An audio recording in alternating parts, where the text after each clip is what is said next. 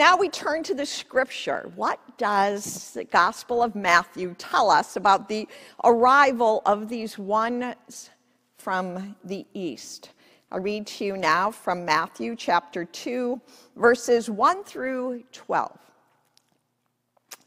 In the time of King Herod, after Jesus was born in Bethlehem of Judea, wise men came from the east excuse me, wise men from the east came to Jerusalem asking, Where's the child who has been born king of the Jews?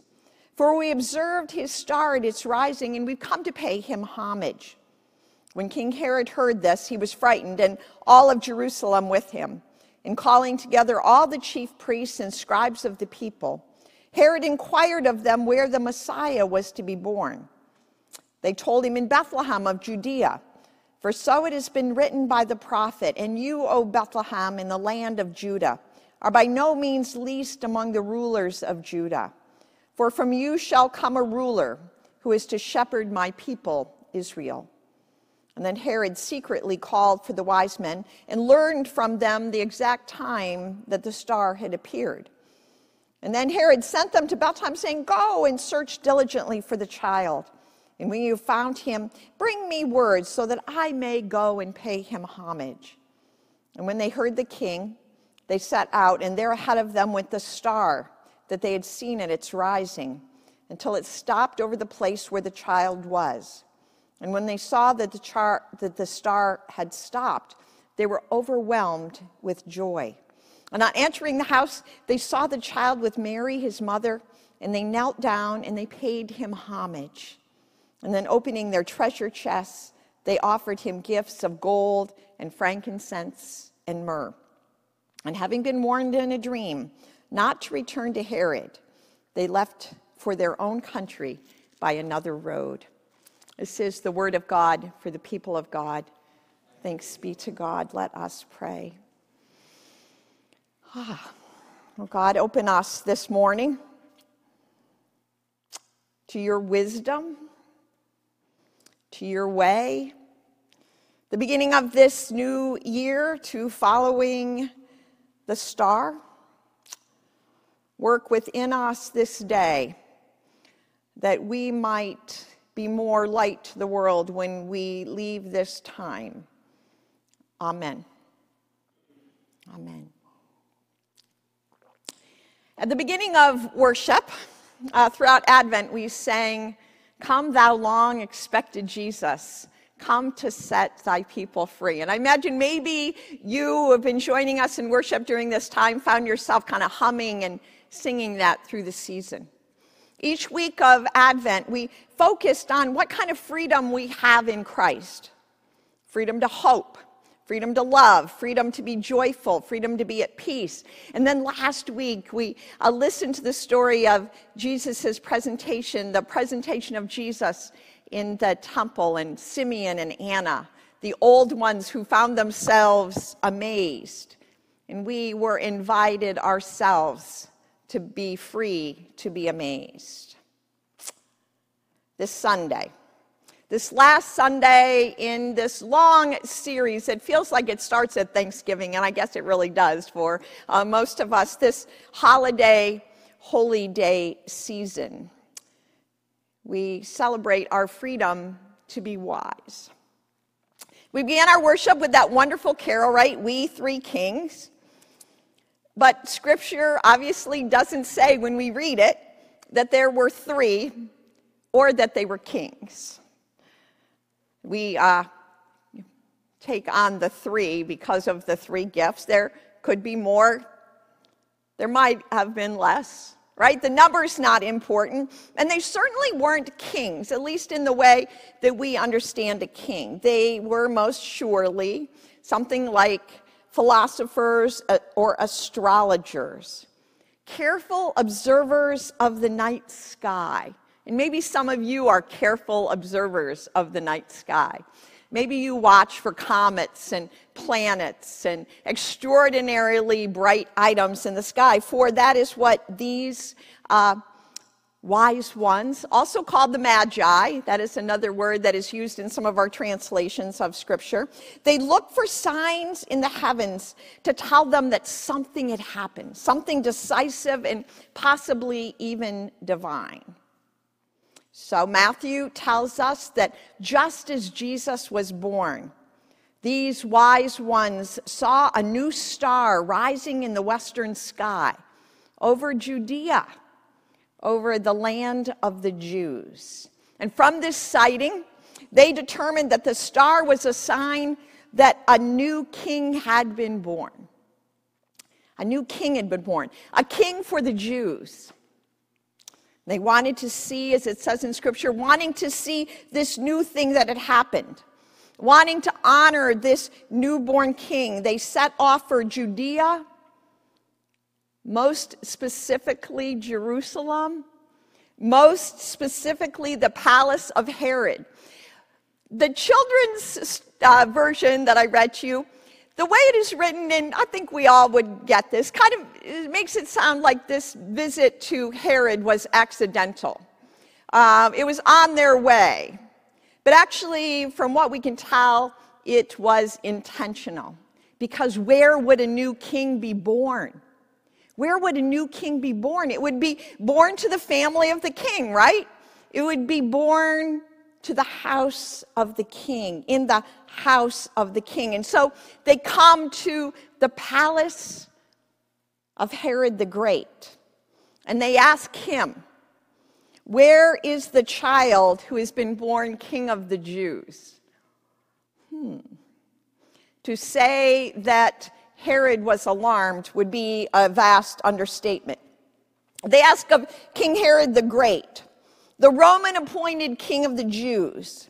Herod, who in his aging days has become a tyrant, mentally unstable. There's some other reports outside of scripture about this ruler, and he ruled through fear and cruelty. And we will hear the kind of the rest of this story about King Herod and his cruelty next Sunday. These wise ones, these wise men would most not would most likely not have known all of this about King Herod.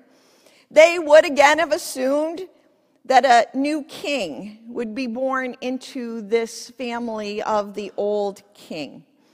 And they had every right to assume that that would be true. They would have every right, again, to assume that it would be true. But herein lies the true wisdom of these wise ones. These magi, these watchful ones, were open to a truth outside of themselves. They were open to learning, to growing, and to moving forward in a different way. I, like the uh, writers of our children's uh, version of this story this morning, have probably assumed for most of my life in my ministry that the, the two real pieces of wisdom for these uh, magi was at the beginning when they set out, and at the end when they worshiped Jesus. Ah, but that pivotal piece in the middle, maybe that is in fact this morning where we might listen and pay attention closely to how they revealed true wisdom.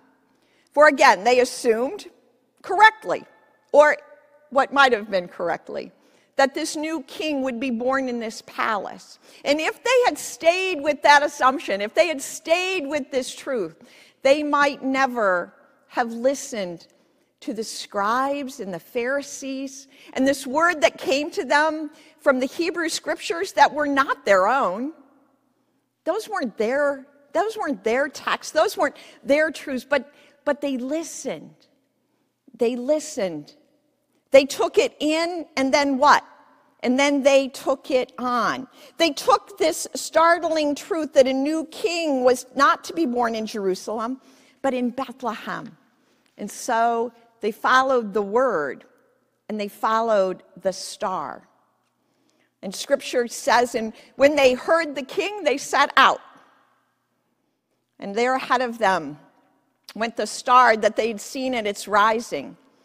And it stopped over the place where the child was. And when they saw that the star had stopped, they were overwhelmed with joy. They were overwhelmed with joy. They had found it. And, and then the story says they go in, and as the scripture says, they go into a house. We don't quite know what to make of this in terms of a time span. They go into the home, to the house, and there was Mary, and there was Jesus, and they worshiped him. We do not get to this uh, treasure chest part, to the gifts, to the worship, all that being wise. We don't get there without their decision that they made in Jerusalem to listen to a deeper truth to let go of what, of what they thought they knew up to that point that got them to that point, to be open to something more. I think this is what we might pay attention to on this Sunday at the beginning of a new year. What a wonderful message for 2022. To be wise enough to know that we don't have all the answers, right? at a time when maybe we feel like, like buckling down and hardening our hearts or our minds or ourselves, to be open to honoring, yes, we have had some incredible wisdom that has brought us to this point as a church, as a community, families, our nation. And we also need to be open to more. Yes, I am sure that God's desire for us is to continue to follow the star. You know, it's been so beautiful throughout this whole season to, to have that star lit up there at the front of our sanctuary. Uh, John and Cindy Carnes made that a, a few years ago now, but I, whenever I see of that star and I think about our worship together, right, we want to continue to follow that star, like the shepherds and the, like the wise men. But to remember that it's always going to lead us forward. It's to not stop here. What might have happened if these wise ones, in their wisdom of knowing what they knew, had stopped? What about for us? What wisdom do we need going forward? So much, right? We continue to explore what does it mean to be responsible citizens? How are we going to continue to work together as a community, and both a community of faith and a community of uh, people that are quite diverse? How do we continue to work together for the good health of all? How do we continue to work together for justice for all? How do we move forward? And wow, these weather stories remind us, right, of our desperate need for the care of the earth.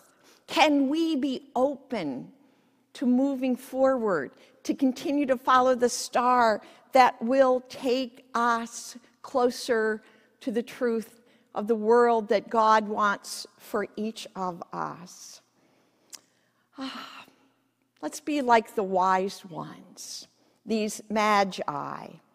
Let's be free to be wise, open to new information, open to guidance and direction from one another, open to moving forward in wisdom and in strength.